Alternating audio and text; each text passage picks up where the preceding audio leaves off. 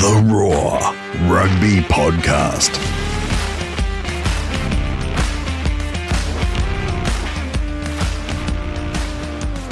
Hello and welcome to the Roar Rugby Podcast, powered by ASICS. I'm Brett McKay. The penultimate weekend of the 2023 Rugby World Cup pool stage is behind us.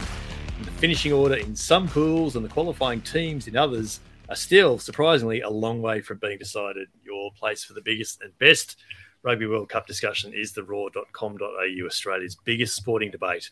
Uh, wonderful to have Peter Fitzsimons on the pod last week. Great to get his insights into the tournament on a number of fronts from the performances of Wales and Fiji compa- comparative to Australia in Pool C, but also the the atmosphere in the grounds, uh, the way he's just been soaking up his time back in France, uh, re- re- reuniting and and uh, catching up with with old friends and rugby teammates was just great to, to have last week. Uh, joining me this and every week, the man who ran a surprising second in our little Twitter milestone race over the last little bit, Harry Jones. Hello, mate. How are you? How's it, Brett? I see you've been using the Wallaby statistician to uh, compare my incredible rise of adding yes. 4,000 followers in a year. But no, nearly, okay. nearly 5,000. Nearly five thousand. So for Congratulations. the man. uninitiated, I've beaten Harry to our respective milestones. Six thousand for me, five thousand for Harry, by a matter of about twenty-five or something like that. Uh, Harry gave up a fifteen hundred head start when we started looking at this, but I s- was, was quite sure that the power of the Musk algorithm delivering hundreds of followers each month to him would would get him over the line. But alas, you should Musk- maybe get a refund on your eight bucks a month, mate. Musk is now paying me for my incredible art. My art, by the I'm way, is, is driven by my need to get around World Rugby stupid regulations where you cannot have even uh, a little screenshot of some guy picking his nose in the stands. Somehow that's uh, Mm. really protected. So what I've done is now I like I like scrum footage. So I've been doing cartoon versions of scrums. I've And noticed this. Then someone got got across to me and said, "Hey, mate." You're making Wayne Barnes' bald spot look worse, and in in the actual like uh, the art that I use, it's true. Yes. terrible. Yes, Sorry, Wayne. it's true. It's true. Um, a hero for you then on that front. Um, I was taken. I took a little bit. It took a lot of the Ry- Ryder Cup in over the end, and it was obviously won won well by the Europeans. But the standout theme that I've seen through the post-mortems since the uh, since the result was that the organisers weren't claiming copyright breaches left, right, and centre, and so that people sharing images or pieces of vision online through the socials, it was all just allowed to stay up, and everyone got to enjoy the event whether they were there or not the way it was intended and it absolutely added to the overall experience. And i think even just adding what, what you've just said there there's a lesson there for major sporting events. There's got to be a way that people can participate in it the way they want to Yeah, we're kind of funny, aren't we, in rugby? We're trying to we say we want Yeah. more people in, but we kind of do things to make people stay out. And yeah. we're well the fifa world cup snobby last last month was was was Yeah. so heavy handed if you even it was nearly getting to the point where if you put up a stick figure playing soccer they were claiming copyright breach it was it was ridiculous my only theory would be that they they thought scarcity like diamonds. You know, it's like we want to make something Yeah, very maybe. rare and hard to get, but it doesn't seem to make sense in today's age. no it doesn't it doesn't you got a zero for me Uh, the French fans who just sort of have anthem masturbation. It's anthem wankery, where like where they're essentially bored by Tonga fighting for its life and its pride. A, you know, a brave island almost destroyed by uh, a tornado, um, by an or by a, um, a volcano that erupts Yeah. and huge tsunamis. And here they are, two hundred thousand of them in the whole world. They're playing they're far from home against the mighty mighty Springboks. I don't know if it's the right time to sing a song about drinking your blood and ridding the land of impure blood and blood, blood, blood, instead of just going Tonga, Tonga. You know, pick up the Mm. underdog. Like, be a good host nation like Japan, which actually learned the anthems of other countries. Um, yeah yeah I just feel like it's they're bored and they're like thinking, "Hey, look, you know, let's be as rude as possible." But then wonder why do you think we're rude? Uh, you're rude because that's rude.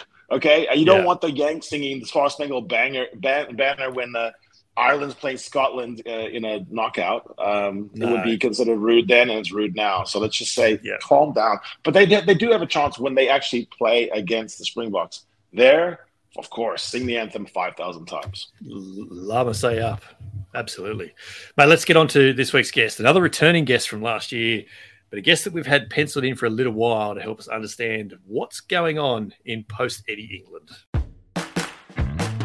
The Roar Rugby Podcast. Back in the Pods Paris studios, where we are so thrilled to have back on the Roar Rugby Podcast a giant of English rugby media fraternity, author, and the Guardian's rugby correspondent for more than two decades. It is a welcome back to Rob Kitson. Nice, nice to be here. How are you? Oh, very, very well, mate. It is great to see you again. How's how's your tour been so far? Oh, well, it's been uh, busy. I've got to say, there's, Mm. um, there's it's quite a big place, France, isn't it? Well, Once you once you uh, get around it, we've uh, last night was St Etienne. I've got to say, there for, for Portugal, Australia, Portuguese fans. I mean, if we're talking heroes of the tournament, they've uh, just been fantastic. They've They're all on the tram with the old with the old wolf heads. They're all howling on the tram on the way there. It's it's, it's fantastic. Os Lobos. We're all a little bit Portuguese now, I think. Yeah, the the noise they were making. That was the thing, even coming through my screens at ungodly hours of the morning, Rob. It was just it was so cool. It was hard not to get swept up in that.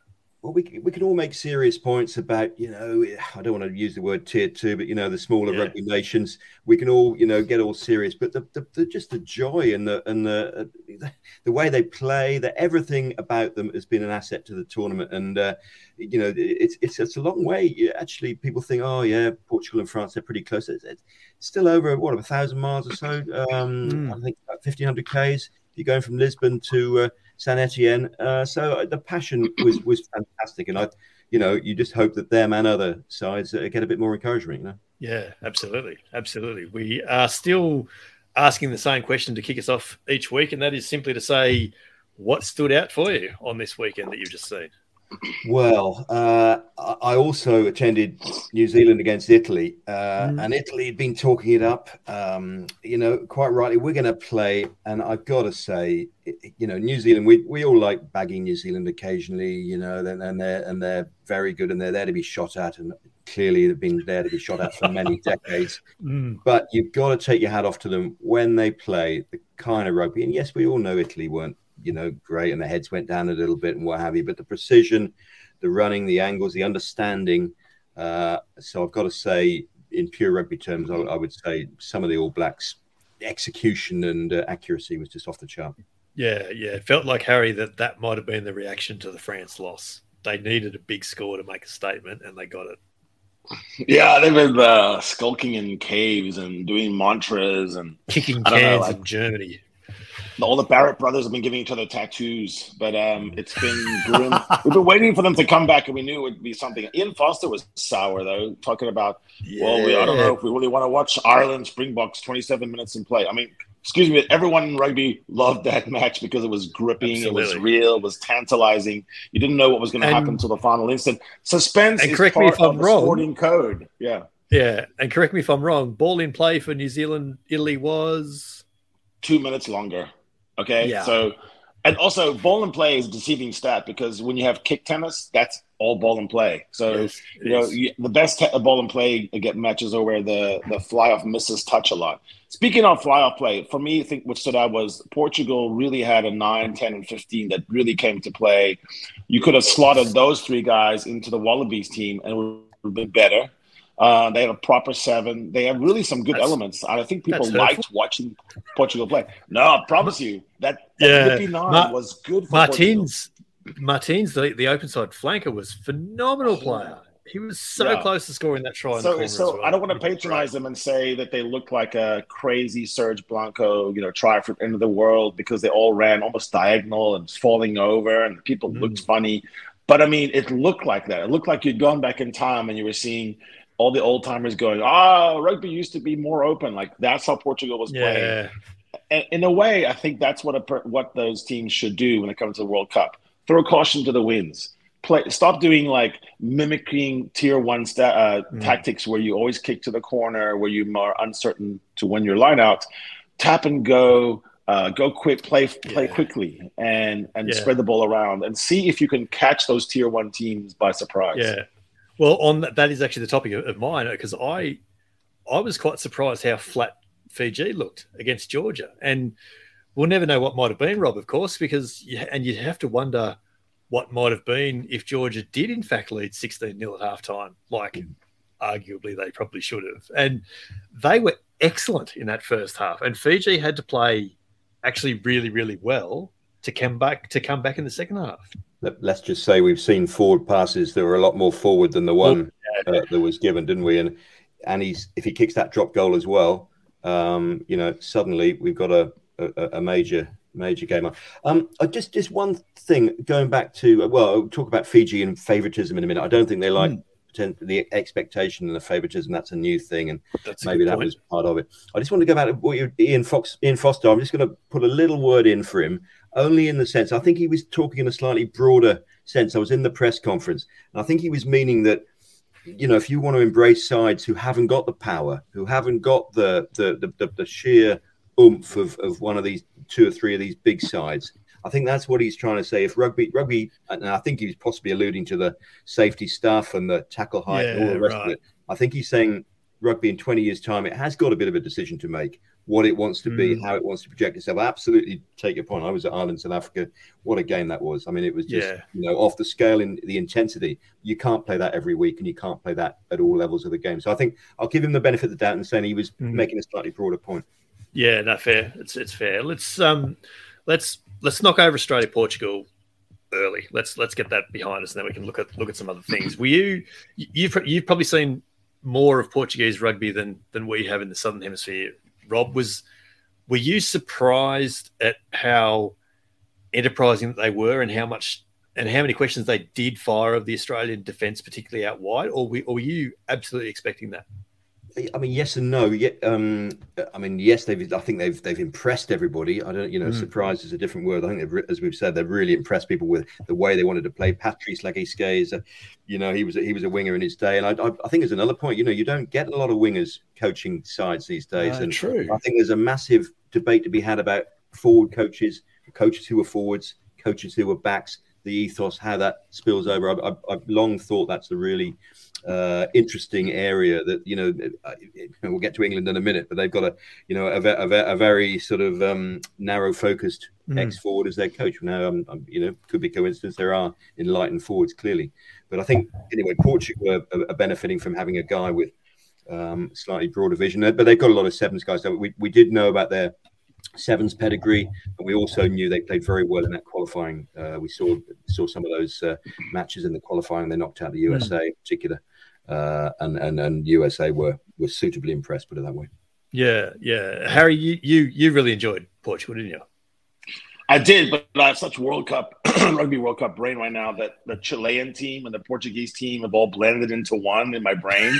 So sometimes when I think about what I'm talking about, I'm thinking, no, the come over was from the Chilean guy, and the love handles spe- was the Portuguese yeah. guy. Yeah, it so, was a spectacular comb over too when we talk about rugby being a game for all sizes and shapes, and we include hair, uh, I think what's cool about watching these teams like Portugal and Chile is they don't have people who look proper, like in the lab, designed to be this position, that position. It's still a bit of a club. It's still a bit of a wildness to them, and uh, there was a some some of the choices they make are really funny, and they end up with the, with the referee getting the ball in the face. So yeah, fun. yeah. Well, there was a moment of a little moment of, of, well levity, and then it became quite serious in the uh, South Africa Tonga game with Luke Pearce and the the Tongan prop who kept pushing the ball back into the ruck, and he sort of chipped him first. Said, "Come on, mate, don't do that. You can't milk it." And then he warned him straight out and blew the penalty against him. And he said, "We've literally just talked about this." it was, and it was well handled. And I think Rob, that just continues the theme that we've seen through the tournament that generally speaking, the refereeing has actually been really, really good. Yeah, they, they, have definitely got some good guys. I mean, I think, you know, I think we're the problem is, is the is the, the bunker and the consistency, and we're still mm. we're still nowhere no closer are we with to, to really knowing. I feel a little bit. I say not sorry. never feel sorry for a TV pundit, but they, you know, on the TV they're going, oh, that looks uh, or doesn't look great or looks good or whatever it is, and then the, the virtually the complete opposite seems to happen every time, which just goes to show the margins are so yes. tight, and, and they, yeah. they've still, for me anyway, they've still got to sort that out because it's, yeah. Um, it, it, Eddie Jones was talking about it last night that it's that it's you know there's too many delays because you know you're still going to the bunker. Yes, you're taking it away from the ref, bit of pressure off, what have you. But I think you know we, we might be edging closer to putting them on report, you know, as in rugby league. Yeah, there was a moment there um, when the referee brought both the captains together when Samu Kerevi was in the bin. And the way he brought the captains together, and, and I'm listening to Australian commentary um, here, and they all said the same thing. This could actually be red. And and they everyone was thinking that because of the way he actually brought the two captains together. And he said, Now listen, and he said, there actually wasn't enough force. It's going to stay yellow. And they all sort of went, oh, thank God. because there was that moment where they thought, he's this is actually going to be up, upgraded to red for a for a four um, to a defender, which would have been I, something. I think there's a big commercial opportunity, isn't it? And the decision is, and we'll come back to you after the break. You know, yeah. as we go over to our sponsor. Yes. You know, I mean, there's, uh, yeah, I, I don't know. I, am it, it, should have worked. It's, it's, it. You could argue it's better in some respects. I just, I just don't think it could be a you're still doing yeah. those replays that you can't really yeah. tell. It could be a plot reveal too at the end, like a gender reveal party where it, it uh, there's confetti of yellow or confetti of red, and the guy has to sit there and wait, and then it just bursts. Yeah. Oh, now we're thinking we actually get the guy in the yellow card chair has to pull yeah. the cord. Yep. now we're talking. He's got a swivel as well. He's got to he's got to turn his back and then reveal himself. Yeah. Now we're talking. You know, there's, there's scope here. I mean, i will get in touch with World Rugby after we finish the call, and we'll we'll, we'll, um, we'll make the call. absolutely right. They will down. love this. They will love this. this I know they will. Yeah. Right. Absolutely. Their, their, elbow patches will will come off with joy.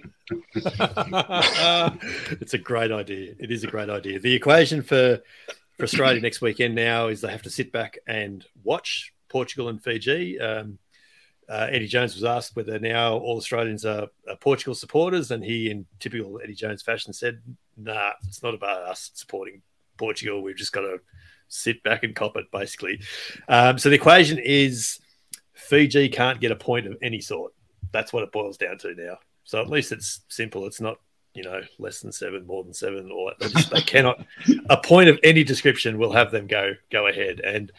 I said it in our instant reaction. I, I feel for the Australian players. They'll come back after three days off, um, and they'll have to train for a couple of days and then watch a game that will determine whether or not they've just wasted their time for three days. I mean, how do you how do you get your head around that, Rob? Well, I've, I've been up to the Wallaby. Went up there last week to the, and they're staying sort of north of San Etienne. They're up. It's let's just say it's not Las Vegas, um, and uh, it's. Uh, I, I think they're going to be but yeah, if you, you, rugby training is great, as we all know, but you, if you've got to have a game at the weekend to look forward to, or a game the following weekend, and, and they would know in their heart of hearts what what are the odds? You know, one yes. out of twenty, two out of twenty, maybe. Um, one in a hundred, I reckon. Yeah, you know. So I, I, I don't know. I, I, think, mean, but then again, they, they, can't blame anybody else, can they? They're in that predicament. Um, mm. You know, there's people will have various amounts of sympathy depending on your view on Eddie, depending on your view of, of, of the, the, the, squad that he picked, depending on the, your view of the people he left mm. out, uh, depending on lots of things.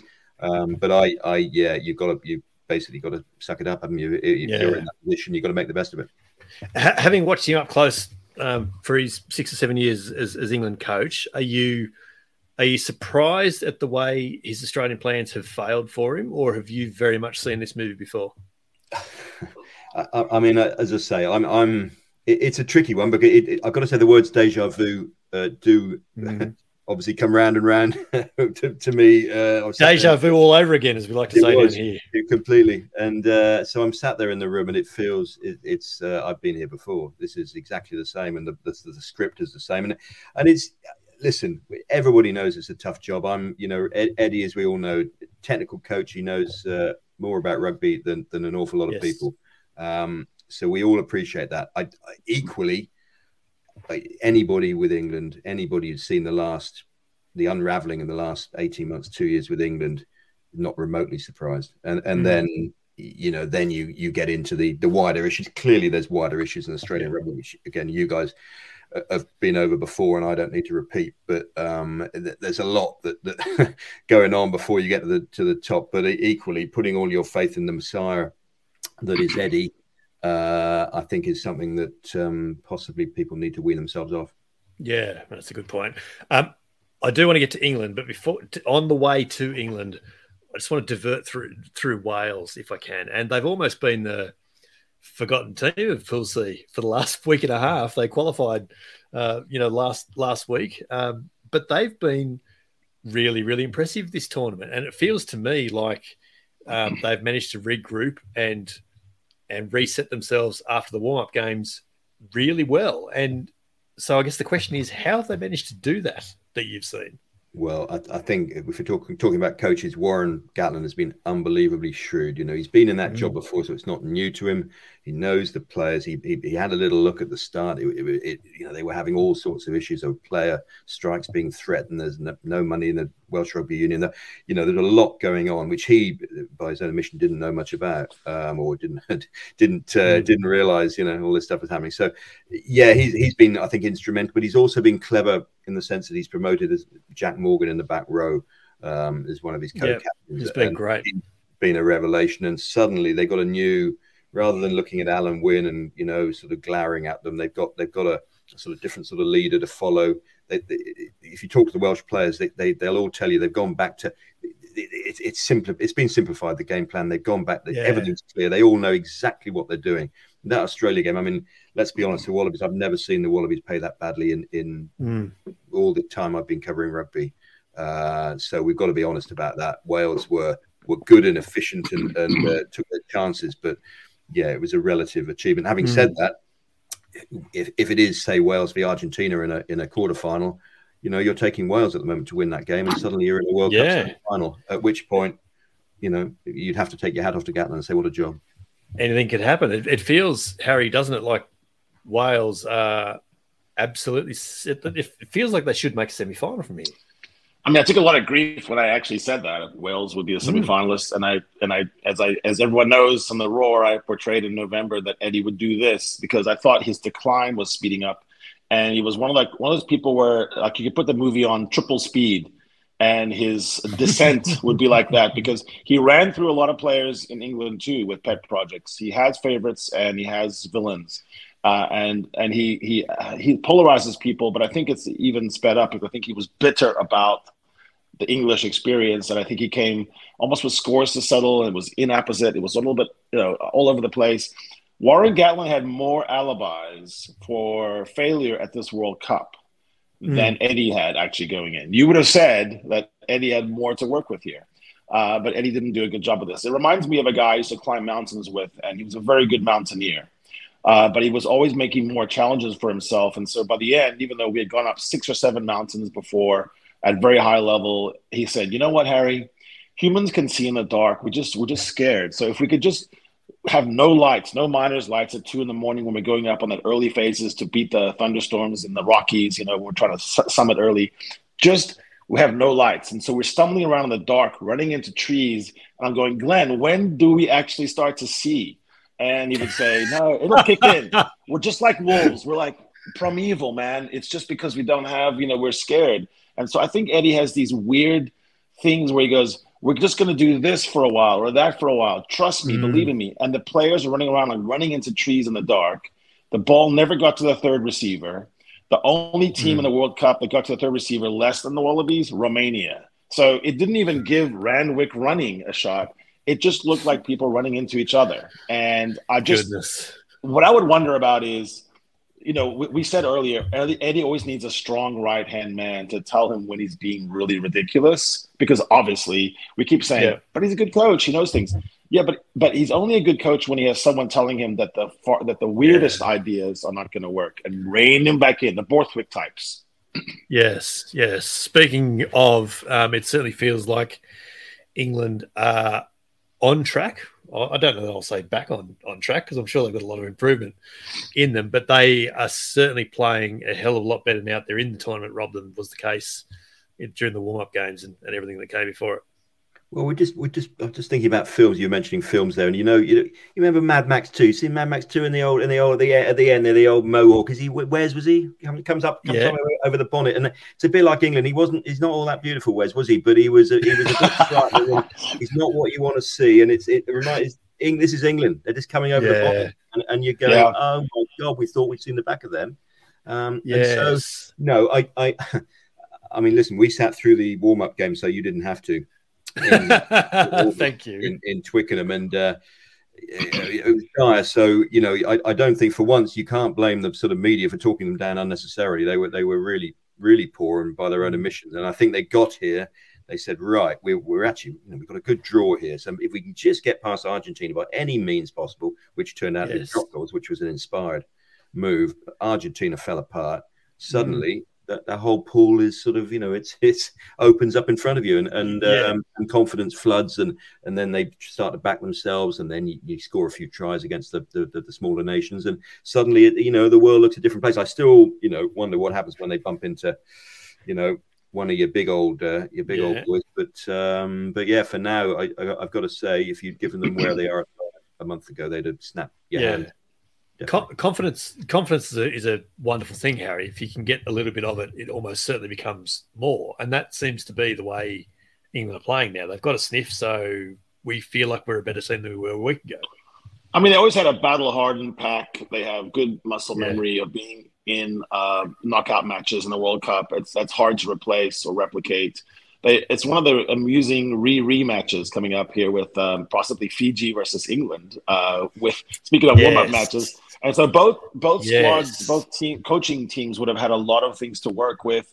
Uh, plus, I think Fiji might have been more of a surprise then. No surprise now. So, you know, you can actually, there's a lot of things you can uh, rip up there. And I would think of the line out uh, in particular. Uh, they've had some time to look at the Fijian line out. Um, but no, I think England looks like one of those proper World Cup teams, just like Wales. And what's interesting about this whole thing setting up, Rob, is that it could be four Southern Hemisphere play uh, teams in the semifinals, or four Northern Hemisphere teams in the fi- in the semifinals, and no one knows exactly what it'll be. So it's the, the draw is has been panned, but maybe there was something to it. Maybe this is actually good.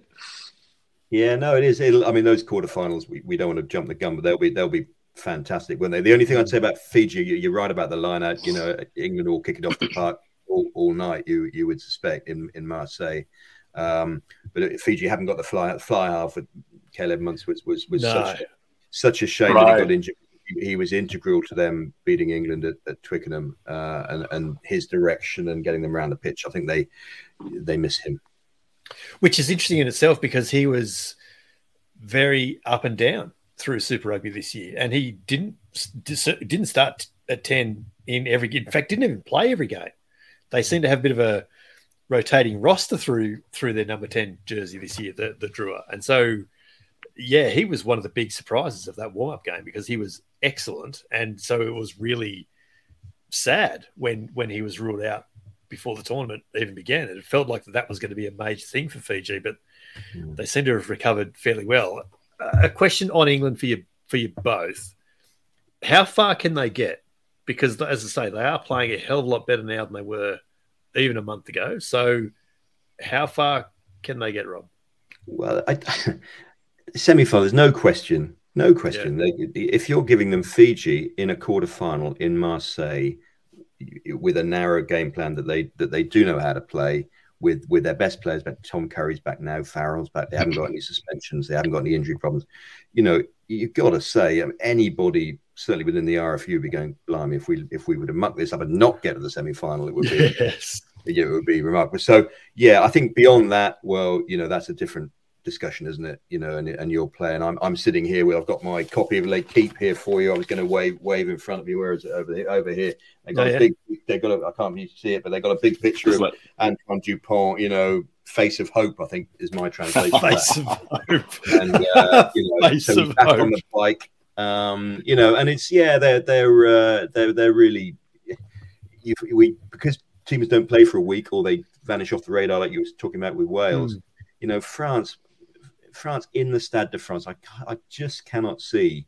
It's going to take something really special to beat France in the mm. Stade in one of those big games. So you know, when, when we're coming to that, we'll maybe talk about that at, at a later day. But that's that's that's what I think. Yeah, Harry, how how far can, can England get?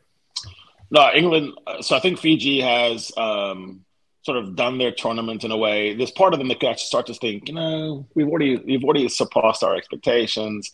England mm. is a, a cup team, and they yes. they yeah. they are bloody minded. I think they don't mind being the villain. I I, I think yeah. they just want to win, baby. So I, I could see them going to semis. I think they run into either South Africa or, or France there. I think that's a problem. Um, mm. Because everything that England does right now, at least, those two teams can do just a little bit better. So, yeah, you would say it's a successful cup run. And in a way, when you compare, like Eddie just left England, and now where he is now, it's okay to go out of the pools. No one's firing him. And then you look at the team that he left. For them to get to semifinals is actually kind of an achievement because they, they said for a while yeah. like you couldn't do that. Borthwick has been handed a poison chalice. There's a bad feeling. So I'm all credit to Steve and his guys. I think that team is um, happy enough. I mean, in an English way, they, they look uh, they look and they look happy to be the villains. what, does that, what, does that, mean? What does that mean? Happy enough well, in an English way? They, they just embrace the, the hatred. They they embrace yeah. they embrace that other teams don't necessarily love them. I think it's kind of fun for them to be in France. I think I think that's the ancient enemy, right? I think they there's nothing better than the English would love than to actually beat the French in a. Are, you, are we heading? Are we heading down the path of actual conquering? Is that what we're doing now? I'm beginning to think that I should get. I've, I have not got my chain mail on today. I, I might, you know, I need some sort of but, horse but Rob, or some sort of but Rob, in the in the Stade de France, if there is a semi-final between England and France, you could imagine that anthem singing getting really out of hand between those two countries. That would be really fun. well, yeah, I, I, think I know who's winning on that on that particular evening, but uh, yeah. I take your point. Yeah. oh dear, oh dear. Actually, it's it, it's a it's a throwback to colonial days, Harry. Is that is that where you're heading now? Is that what you're actually saying? Oh, I, I just think some teams cannot handle being uh, dis- disliked, and I think England can handle it. Just like the box can, by the way. But um, the other teams really like to be liked, you know, and they kind of get a bad feeling. I think England's here to stay as long as they can, and they're happy with it we get quite a lot of practice. You see, that's why we're good at it.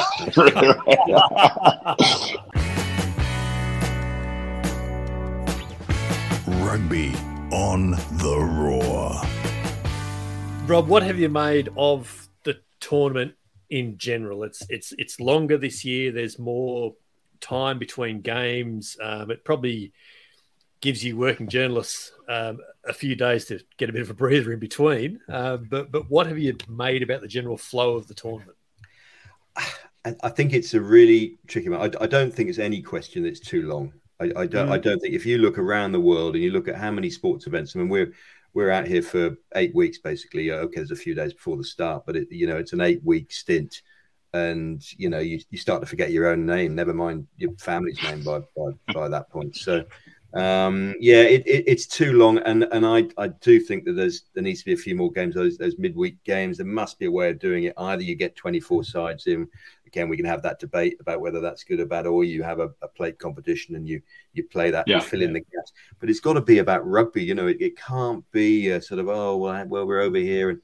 I mean, yes, it's lovely. Oh, well, let's go and go to a vineyard, or let's go and look around a cathedral. Fantastic but you can do that on the day of the game. You don't have to spend a week doing it, if you see what I mean. I'm, you know, I've, I've, um, and also I think you've got to mention in the stadiums, it's been, it's not been ideal. Some of the, some of the bigger stadiums, I think, I, I bumped into Aussie fans who, older ones in particular, who are not going to the games because it's too much hassle. It's late at night. You can't get home. The public transport's absolutely hmm. rammed. Mm.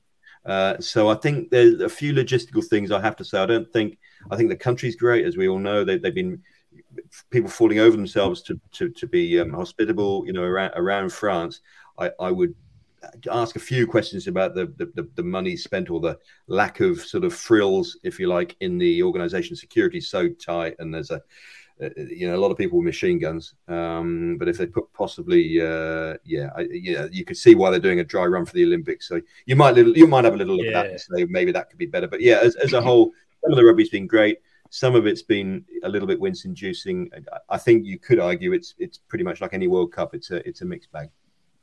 Do you think Harry this will give cause for question whether the idea of expanding it and, and making it potentially 24 teams by 32, if not 27? Do you think that is a cause for question? Yeah, it's tricky because look, the top teams are better than they were. So even though the yeah. other teams are getting better, it's like a forever catching. Um, the, the gaps, the, Ireland, the gaps widening. Yeah, the Irish. I mean, Ireland compared to Ireland four years ago. Just take that as one example. I mean, they're mm. so much better. And then you look at the teams that are chasing, like Scotland. They're also better. I mean, there are some of the teams that are really almost as good as they've ever been in that country. So then you say, um, what of Italy or Georgia or um, uh, teams like that, and you're, and you're wondering, could they ever catch them? Um, it's there, there are things yeah. in sport that are difficult to overcome. Um, you know, I, I think the plate thing is the only thing that appeals to me, where you come in with maybe a lot of teams, but then it and then it, it just kind of rediverts at some point, and then those teams get to play a full.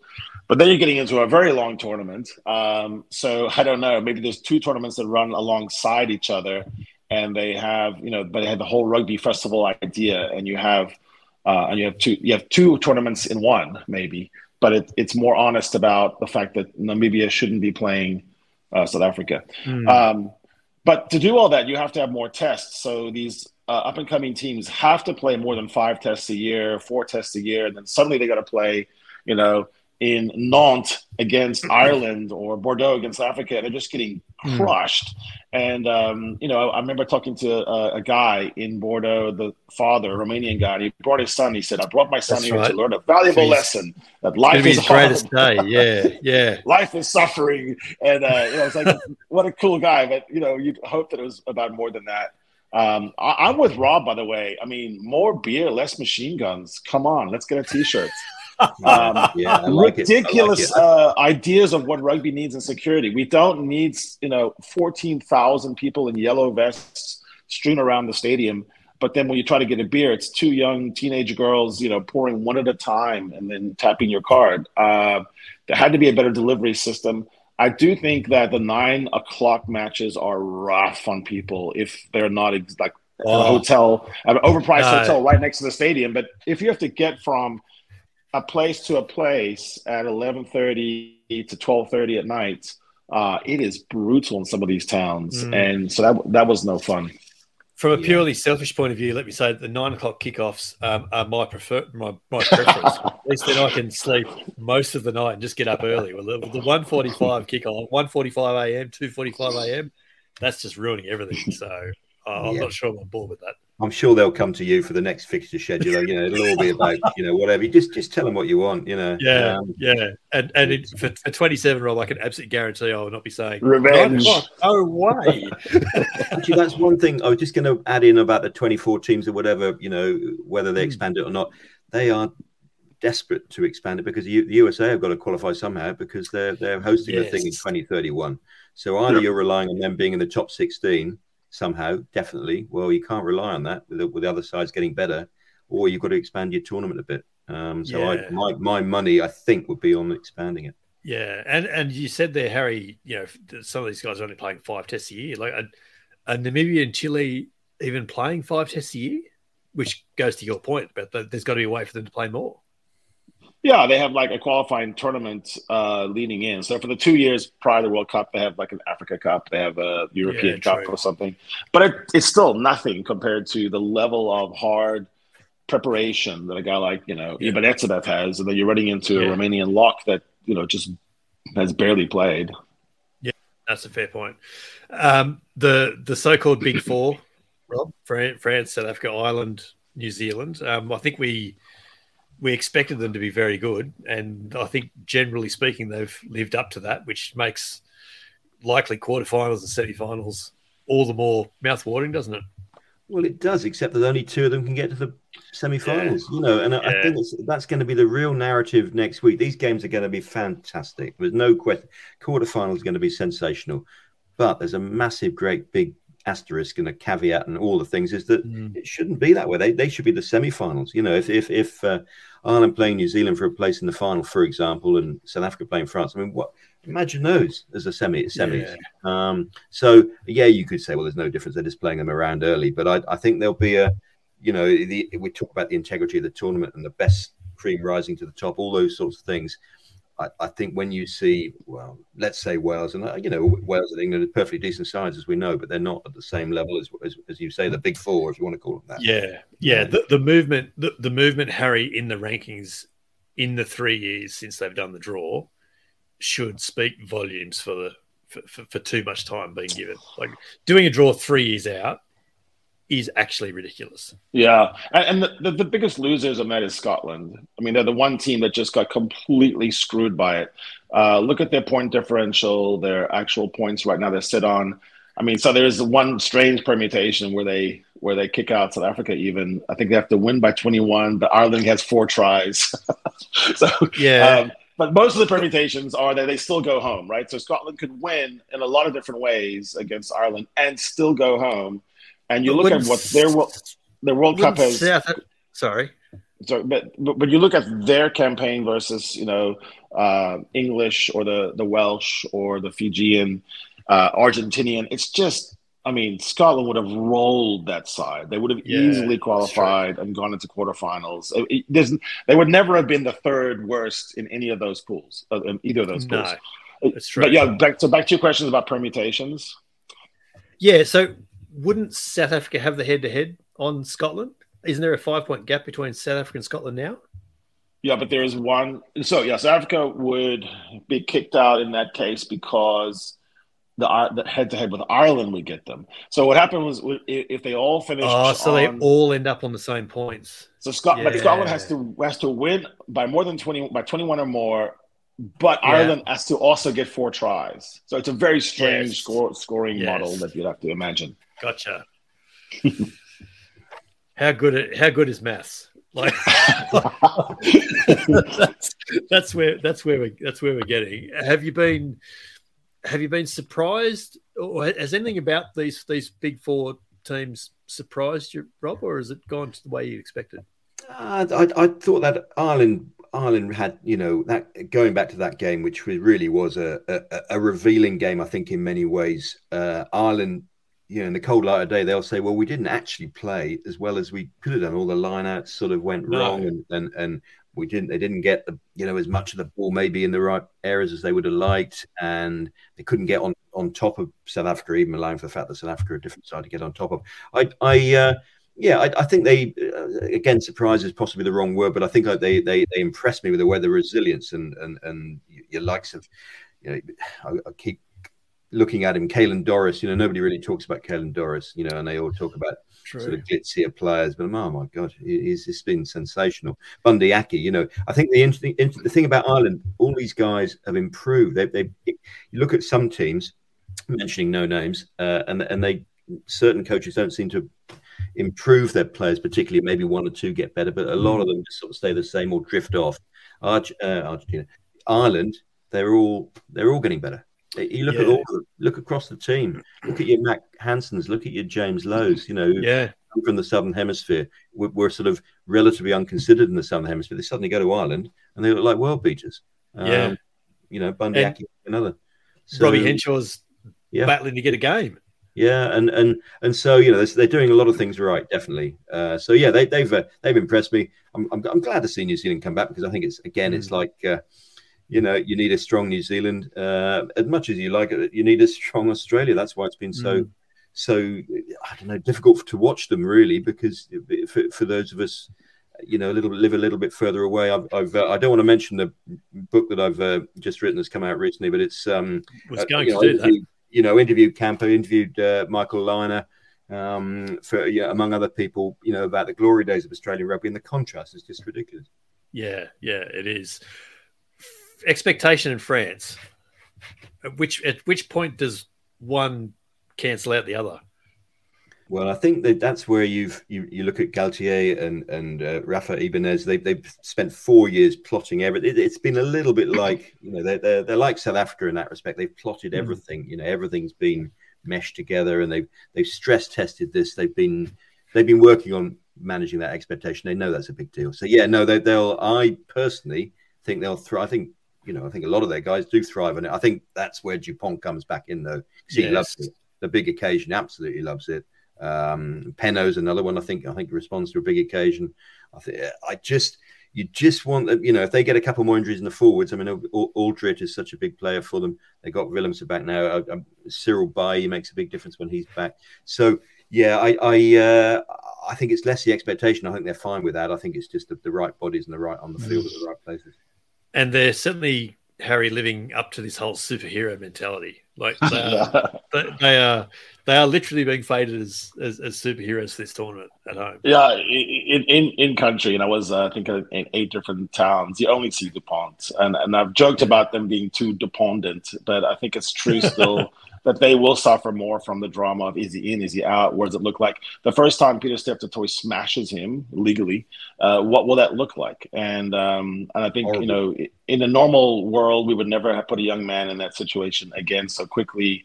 Um, you know, it's it's a really big injury he suffered, and I, I just hope he's getting good advice. Like, there's no way yeah. we'll know behind the scenes what's really being said to him. You know, but can you can you chew your foie gras when you're 45? Uh, someone needs to talk to him.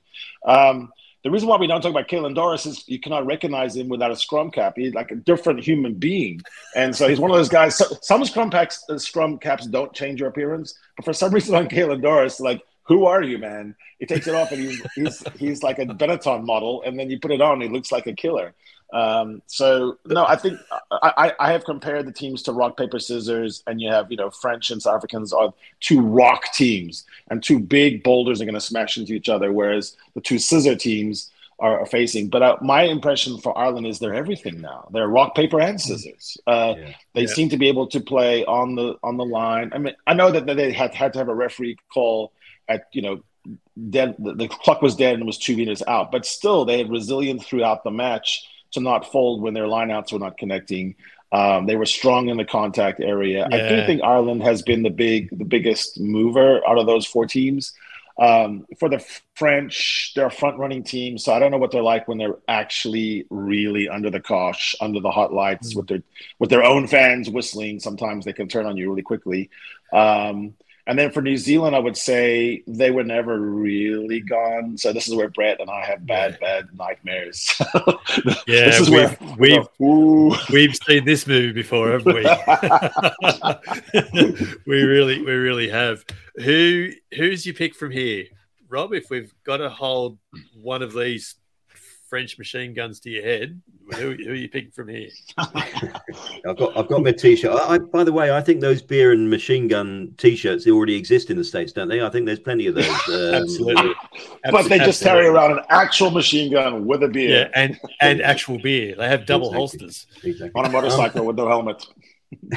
Listen, I, I uh, before we started, I tipped France on the basis that I, I couldn't see anybody beating them in the Stade de France with everything yeah. around it. I, I, take the point about expectation, but it's also a, it's going to lift them up big time. Um, all that emotion and that sort of uh, oh, just a, just a once in a lifetime chance and opportunity and all those things. So I'm I'm, I'm sticking with France, possibly against my better judgment. Um, you know, you look at South Africa and they look strong and organised. You look at Ireland, they look unbelievably strong and organised. But you, you know that, that, you know two of those guys, are, uh, two two of those really strong heavyweights are not going to get off the canvas, are they, uh, for the last yeah. four? So uh, yeah, no, I think I'll I'll stick with France because you've got to be consistent.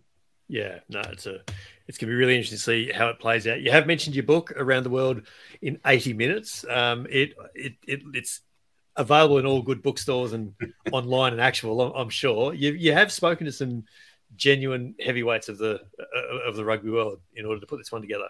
Well, it's very very lucky. You know, you, you sort of I don't know. You hang around long enough, and you and you you you know see a few games, and and you, you, sort of you, you you have your favourites. I wouldn't want anybody to think. I, I, wanted to sort of talk to people who made a bit of a difference um, yeah. uh, in the men and women over the last fifty years since you know Gareth Edwards goes over in the corner 73 that sort of got me into rugby against the All Blacks. Fantastic.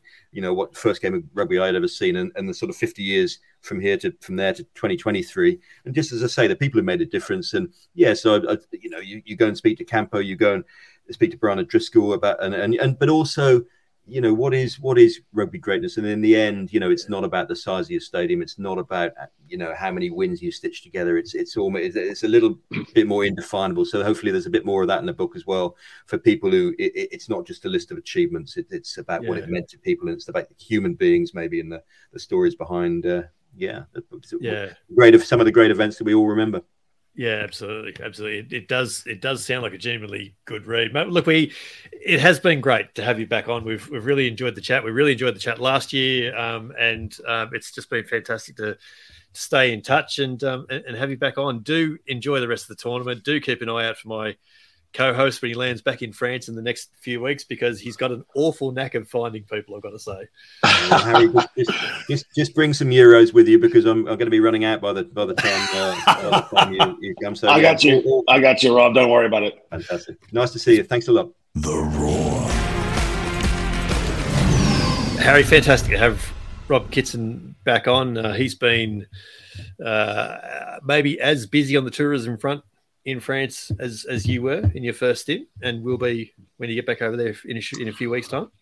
Yeah, Rob, Rob, is a good rugby man, and I think he's also a guy who really understands and enjoys life. He's one of those guys that you actually feel bad when you bash England, and then like it's Rob. so yeah, like, yeah. hey, could you be could you be like more like the, the English version that we don't like?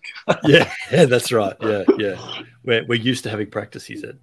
Uh, yeah, it's a really it's a really good point. Um, it's a there is, is a fascinating weekend of games coming up. The fifth weekend and the fifth and final weekend of of pool games. It kicks off on Friday night with New Zealand and Uruguay in Pool A. That's followed on Saturday by France and Italy, which I mean, on paper it sounds intriguing, but I'm sure in actual practice France will do that quite comfortably. Yeah. Uh, on Sunday, uh, Saturday night it is Wales, Georgia in Pool C. Could be mm. kind of intriguing. England Samoa in Pool D is sort of similarly intriguing. Ireland Scotland, the Pool B boom big game. That's that's boom time there, isn't it? That's going to be that's a ripping game. Knockout rugby has begun because for yeah. Scotland there is no other way than to win. I mean, they have to win first, they have to win well, but they have to win. And so you yes. have uh, number five against number one. So there's been no real true upset so far. I guess the draw between Portugal and um, Georgia was sort of Georgia, a yeah, yeah. But I mean, this would be a proper upset, and um, yes. But it's one of those upsets that you could imagine happening because it's a neutral field, yes. one versus five. Ireland has taken a lot of shots. You can see they might have been overlooking this game a little bit. Um, they won't want to, but I'm saying in your mind, it's difficult to get mm. up uh, week, week, week, week. So you would look at this and go, Gregor Townsend and his boys have been looking at this forever, and they've just yes. been saying that's the one we want. This is the game that we absolutely have to win. Yeah, that's that's spot on. Equally, I can imagine that would also apply for J- Japan and Argentina, because that that game quite like will does decide who goes through in Pool D. Is that Sunday? Uh, that is yes Sunday night my time. So yes, it would be Sunday. It's the first first game on Sunday in France. Yes, two big, right. two really big, two really big games in the weekend. Then. Yeah, and that's followed by Tonga Romania in Pool B, and the last game of the pool stage is Fiji Portugal, which means Australia is going to sit there in Saint Etienne all weekend, having had a couple of days off, a couple of days of training and they're going to have to wait for the last minute of the last game of the pool stage to find out whether they have it next week or not. They should have based that, in Nice or rough. Toulon or something. Why Saint Etienne, the armpit of France? Well, that was Dave Rennie's plan. He uh, that was that was focus. their plan.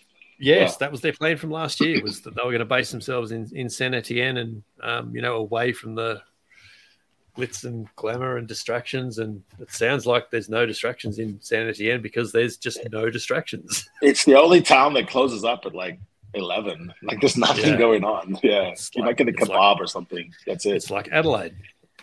uh, some news of the last seven days, mate. Um, and this a, it was a news point from last week, actually. Um, Premiership Rugby and Major League Rugby last week announced a two-year exclusive rights deal for the for Premiership Rugby to, to be televised on MLR's platform, the Rugby Network in the US. Now, this is this is actually big, isn't it, in, for the US? Yeah, I think they're getting all those building steps, uh, you know, in place. And you know, th- what's never a problem in the U.S. about any sport is having enough people if they need power athletes, good athletes, uh, big, tall, strong, whatever. But it's about getting these things in place, and this is a big one. Yeah. Getting them, getting yeah. the money right, as we know now, as we see so many clubs collapsing, as we see um, uh, competitions, you know, starting to shrink instead of grow, is that the wrong trajectory? So you think that with the Americas, Super Rugby Americas, as well as MLR, there's going to be enough going on for the next eight years that you will have yeah. um, good outcomes. I'm a little bit worried, you know, in your neck of the woods about all the infighting and the uh, the battling over over um, deals, money, sharing, who's in charge, um, you know, voting rights, and, and, over all of it, I just had this feeling that the personality of Hamish McLennan um, has a big giant shadow where people are not Mm. they're not really saying what they think or they're saying a lot of things offline but when they come online it's different yeah uh, and i just worry about that i worry a lot about whether that's going to be it's only 13 tests until the lion series that's what i keep saying Yes, to you've said that. Yeah. You do, yeah, yeah. And when you lay it out like that, it's it's actually quite stark, isn't it? So yeah, there's there's a lot of there's a lot going on. There will be more go on, absolutely. Once I think Australia's pool stage exit is is confirmed, and that's when the postmortems will start in earnest. I'm, I'm quite. and you have your finger on the Brumbies pulse. I know there was a story coming out there. Uh, what, Yeah. what's, the, what's the upshot? Where are we on the state cons- versus state? the concern is the, the concern amongst the state the states and and I think it's a valid concern now particularly is that is that if there's going to be a move to centralize centralized contracts and for players and coaches and S&C staff why does it need to be any more than that why couldn't the states actually maintain control of their organization their marketing and their memberships and all that sort of thing in a world of equal of, of centralized contracts and which is Mhm. effectively the New Zealand model the, the New Zealand franchises all have uh, contracts that are written up to New Zealand rugby, but the Crusaders market their game. The Highlanders Exactly. market their Yeah, game. The yeah. Blues market their game. And and I tend to agree with that. It's it's difficult to believe that the best ideas to market a Super Rugby game in Perth are coming from an office in Moore Park in Sydney. It's it's Yeah, because very it, difficult it- in New Zealand. I mean, I'm not going to say anything too uh, crazy here about New Zealand, but New Zealand's markets are less diverse, I would think, than Yes. Australian markets. I mean, the difference between Western Australia and you know Sydney world is just so different. It's huge, just- huge. yeah. Even the difference between Sydney and Canberra, and you know they're Yeah. the, the closest two two teams is is huge. So yeah, I, I'm. I think there's there will be a, a lot of discussion around that, and, and I think the states have good reason at the moment to be sceptical of of um, of, of the the power plays that are that are in that are in play. So we'll see we'll see how it all plays out. Um, a few more little things here, mate. Sam Whitelock played his 149th Test match on Friday night in New Zealand's big win over Italy, which makes him the most capped Test player in All Black Hmm. history. Um, Jamie Wall noted, a friend of the pod, noted that it's now actually quite funny that the All Blacks are having to do three Sam Whitelock tributes for three games in a row because last week last week he equaled Richie McCaw. Now he's overtaken him. Next week's his 150th Test. And when does So- he get his? When did he? When does he get his invisible cloak? It's a really good point. It's a really good point. Uh, Wallabies prop James Slipper uh, broke George Gregan's record for the most Rugby World Cup matches by an Australian uh, in the win over Portugal. It was his 21st test over four tournaments, uh, which puts him one clear of George Gregan's 20. Um, he, Gregan, and Adam Ashley Cooper, also the only three Australians to have gone to four World Cups as well. So uh, good on James Slipper. Uh, Hawke's Bay in New Zealand stunned Wellington to end their lengthy unbeaten run and claim the Ranfurly Shield, holding on for a famous 20 points to 18 win on Saturday that added yet another chapter to the famed Log o' Wood history. But as do their celebrations afterwards, in which, quote, a genuine accident saw the, the Ranfurly Shield split into several pieces. Uh, Hawke's Bay Rugby said that they, quote, will take full responsibility for the damage and will immediately begin the process of repair. But now there's also pictures of mysterious white powder, and that issue is only going to get bigger and messier before some simple timber work gets fixed up. On the local front, mate, the Wallaroos went down to New Zealand in their second O'Reilly Cup cash uh, on the weekend. That's sort of warm up for the WXV series as well. The Western Force beat the Cheetahs 30 to 27 in the third game of their challenge series. Um, this one's now they're back in back in Western Australia being played.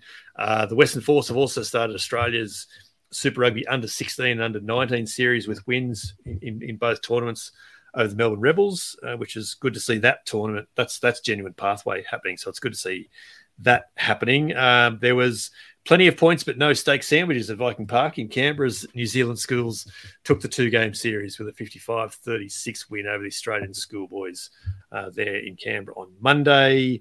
And the Brumbies, mate, have arrived in Japan for their two game tour as well. They're playing Suntory and the Ricoh Black Rams um, starting from next weekend, I think. So that's the news of the week. Um, in terms of coverage, Rugby World Cup coverage from here on in, the we have you covered absolutely throughout the rest of the tournament. Harry and I will be here every week as, as we have been. We will continue having great conversations with a host of wonderful guests and instant reactions all the way through to the final. Uh, and Christy and Tony are still there in France for the moment, and uh, we'll drop info later in the week as they as they need to. So keep an eye on the Roar and this and the Roar socials as well to see where they pop up next. Um, some reviews, mate. There's been a few more reviews flooding in. We had a couple of reviews from a regular Def WW. I'm calling him. He said, uh, "Love the analysis of the Gatland and Jones as archetypes. Type of fun but insightful discussion that sets this pod apart." And I will say to you, Def WW, we have seen all your reviews, and we do thank you for leaving them all. But, mate, I think that is us done for episode 82 of the Roar Rugby podcast powered by ASICS. Don't forget, Harry and I are both on the socials. Uh, do leave your ratings and reviews if your pod platform allows it. And do also like, follow, subscribe, and ensure you see every new episode as soon as it goes live on your platform. It's just the Roar Rugby podcast with me, Brett McKay, and Harry Jones every week on the roar.com.au, Australia's biggest sporting debate, home of all your favourite international rugby analysis, opinions, and conversations. All thanks to ASICS, the official performance apparel and footwear partner of the Wallabies. Thanks for listening. We'll be back in your ears next week.